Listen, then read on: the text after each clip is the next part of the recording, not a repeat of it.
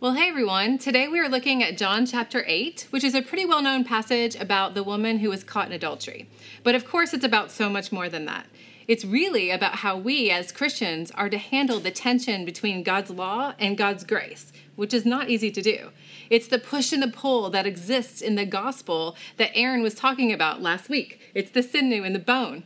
And so I'm excited to share with you this passage today because one, it is incredibly relevant to us, and two, because I found it personally to be really encouraging. Lately, I've had so many conversations with people about how, as Christians, we frequently find ourselves in no win situations these days. For example, like I feel like anything I say on social media can be used against me. I mean, unless it's a cute picture of my kids, it all just feels like a trap, to be honest. I mean, people just want to fight, they want to argue. And not just in social media, but in real life conversations. When hard topics come up, people don't really want to hear one another. They want to argue with one another. And I know I'm not alone when I just say it's all so frustrating. But this text reminds me that this tension that we live in, this climate, is nothing new. People were always trying to trap Jesus. And ever since, people have always been trying to trap his followers.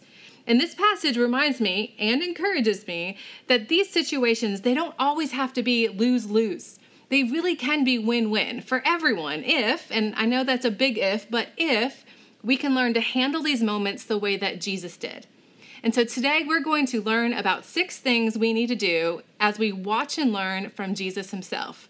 So, John chapter 8, verses 1 through 11. Jesus returned to the Mount of Olives. But early the next morning, he was back again at the temple. A crowd soon gathered, and he sat down and taught them. As he was speaking, the teachers of religious law and Pharisees brought a woman who had been caught in the act of adultery. They put her in front of the crowd. Teacher, they said to Jesus, now, here, when they called him teacher, they were being sarcastic. They were mocking him, like, if you're so smart, you know? So, their goal here is not to learn from him, their goal is to publicly humiliate him. And so they say, Teacher, this woman was caught in the act of adultery. The law of Moses says to stone her. What do you say? And then verse 6 says they were trying to trap him into saying something they could use against him. Okay, so the first thing we need to do is we need to see number one, that it's a trap. Say that with me. Say it like you're panicking. Say, it's a trap, right? Now I know, I, I know, I don't know actually how, I don't know how this phrase became so popular, but apparently it became popular in the movie Star Wars. It was Return of the Jedi when the rebel fleet was trying to destroy the Death Star, and but during their mission they got completely ambushed. And then Admiral Ackbar famously said, It's a trap. And now this phrase lives on in t shirts and posters and memes everywhere. I don't know, you can look it up. But I say this to say when we are in situations where we feel like we are being ambushed, we need to recognize that it's a trap, right? And if this movie quote or funny meme helps you remember that, then great. But the point is, we have to be discerning and we have to be ready. We can't be naive about the fact that we are being ambushed. We, we need to see it for what it is. We need to see that it's a trap. Jesus, he knew this was a trap. He saw this coming a mile away. These scribes and these Pharisees, they were always trying to trap him and trick him into saying something that they could use against him. And so when they heard about this woman who was caught in adultery, they thought, this is perfect. This will get him for sure. And what's so obvious and honestly so sad is that they cared nothing about this woman. They didn't even care about her situation. She was just a pawn that they needed to prove their point. And what's crazy and sad is that they were ready to actually stone her to death in order to poke holes in Jesus' theology. I mean, talk about people's heart not being in the right place, right? I mean, they weren't really even asking him a question, they were trying to tear him down. And what's interesting is that the law that they were referencing clearly, clearly taught that both the woman and the man who were caught in adultery were both to be stoned to death. But they didn't bring the man, they only brought the woman. But why? Well, we don't really know why. But it's probably because they had their own blind spots, because we all have blind spots. Maybe they felt bad for the man because they could relate to him more. Maybe they knew him, so they were covering up for him. Or maybe it was because they thought that Jesus might have more compassion on a woman, and so they just brought her to prove their point.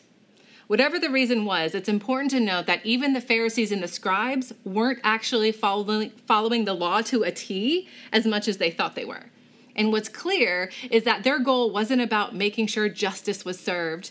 They weren't really putting these people on trial at all. They were putting Jesus on trial. They knew that Jesus had a track record of showing mercy to sinners.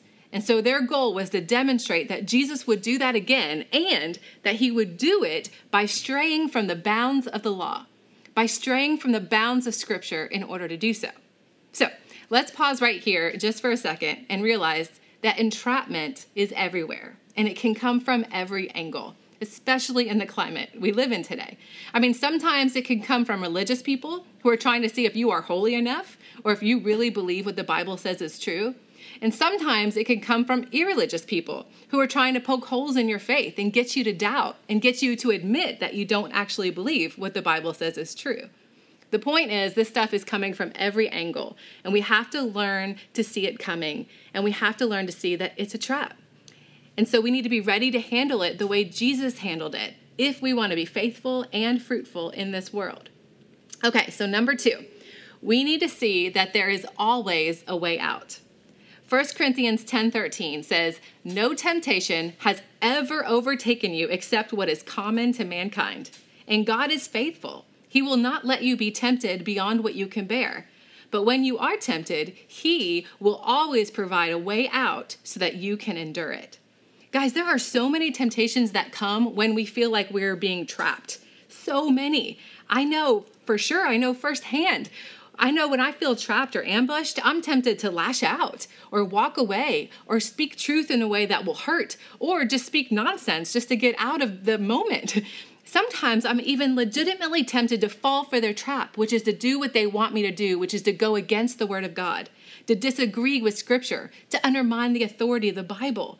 Guys, those are all real temptations we have in these situations. But the Bible teaches us that God will always provide us a way out whenever we are tempted so that we can endure it. So, just like in the movies, when we have the revelation that it's a trap and we start to feel our fight or flight instincts kick in, we need to just take a breath, take courage, and we need to pray and ask the Holy Spirit to help us and lead us because He will. Jesus, in that moment, was able to keep his cool, hold his ground, love his enemies, and teach grace and truth without denying the law or going against what Scripture taught. And guys, He will give us the ability to do that too. Because here's the thing managing this tension between grace and truth, between God's law and God's grace, you guys, that's what the gospel is all about. The Bible teaches us that God's law is good for us because it teaches us how to live as God designed us to live. And it teaches us how to love God and love others. And it also teaches us that we all fail and that we all fall short of His standards, and therefore we all need grace. You see, God's law shows us our need for God's grace. These things work hand in hand. Romans 5 20 and 21 says, God's law was given so that all people could see how sinful they were. But as the more people sinned, the more God's grace became abundant. And so, just as sin ruled over all people and brought them to death, now God's wonderful grace rules instead, giving us right standing with Christ, resulting in eternal life through Jesus Christ our Lord. Guys, we have to see that God's law and God's grace, they do not work against each other. They were created to work with one another. This is not something that the scribes and the Pharisees understood yet. They didn't understand grace, they only knew the law. And today, lots of people only know one or the other. They only know law or they only know grace. And because they don't understand the tension, the push and the pull, they just tend to cling to one side or the other.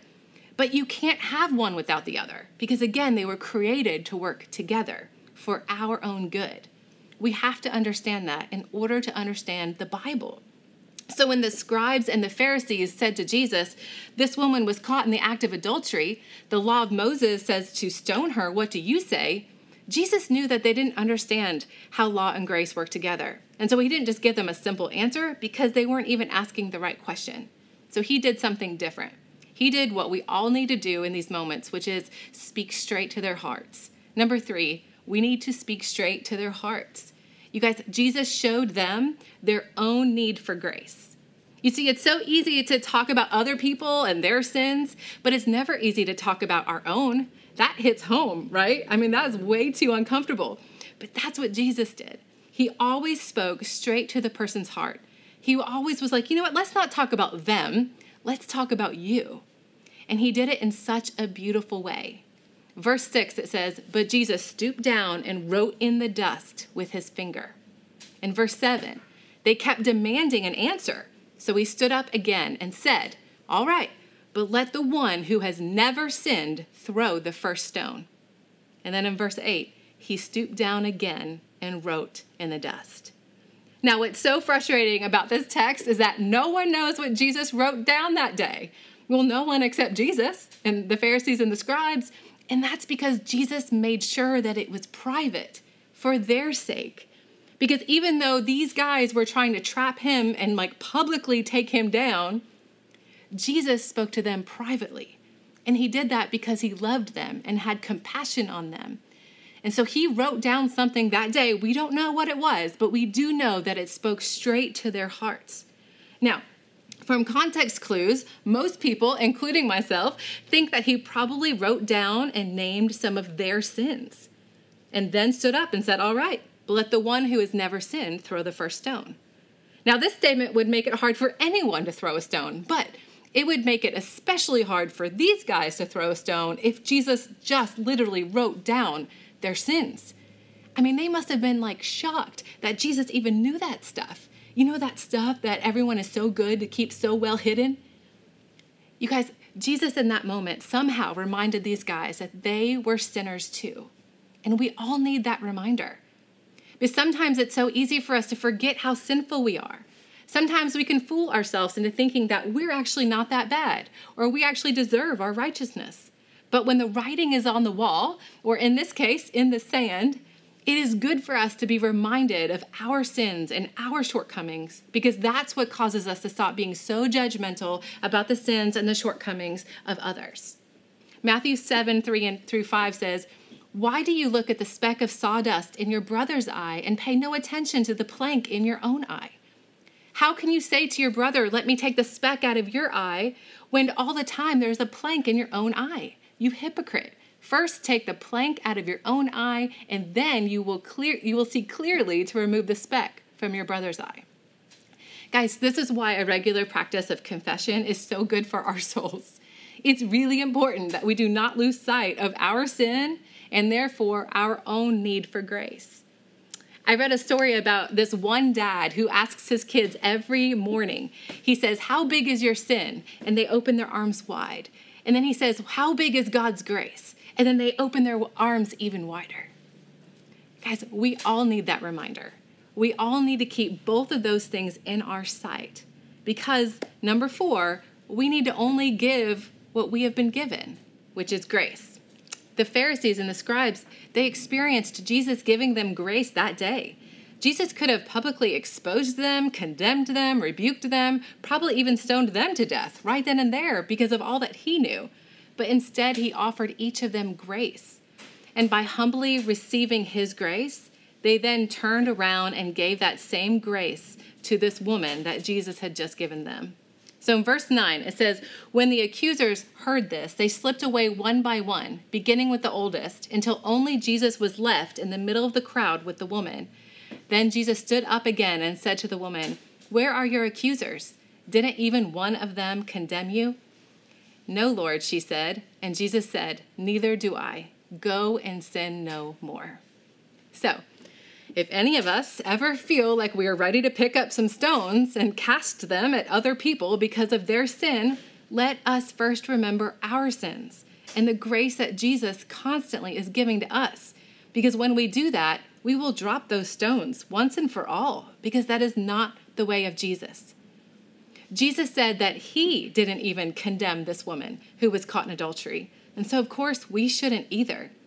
Jesus offered her grace and that's what we have to offer other people as well. Now, it's important to note that Jesus did then say to her, Now go and sin no more, which brings us to number five. Number five is we need to always be for people, but never for sin. Jesus didn't condemn her, but he didn't condone her sin either. He didn't say, It's no big deal. Everyone sins. You're fine. You just do you. No, he acknowledged her sin and acknowledged her guilt and then said to her, Now go and sin no more. Now, after reading this story, let me ask you a question. Don't you think it's clear that Jesus loved this woman? I mean, don't you think it's clear that Jesus was for this woman? Of course. Of course, he loved her and was for her. But what's also clear is that even though he was for her, he was not for her sin. Guys, please do not believe the lie of this world that says that my sin is who I am. So if you are for me, then you have to be for my sin.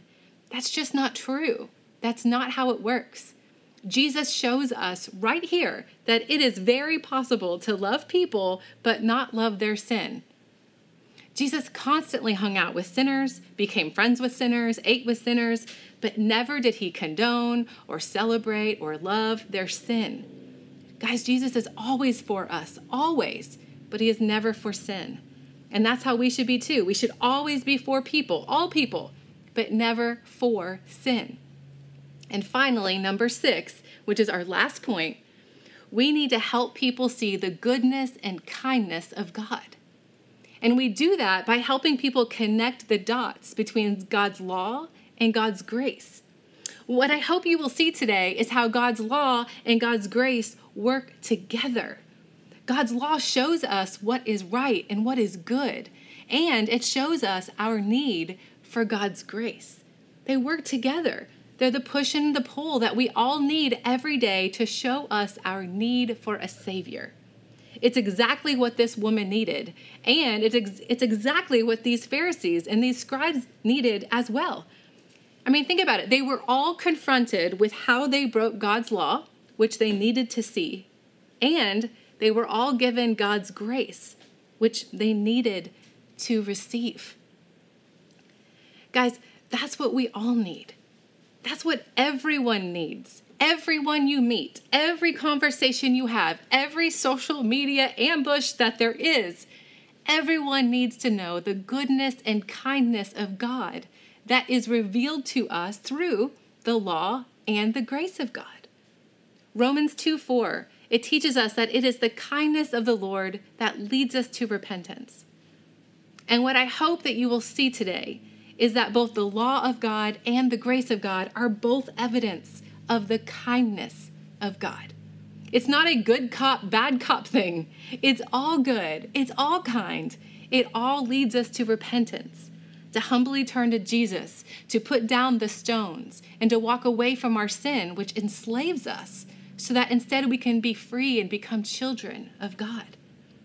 Guys, these conversations can go well when we can help people see, often through our own testimony, the goodness and the kindness of God the goodness and the kindness of God that comes through both the law of God and the grace of God. Amen. Amen.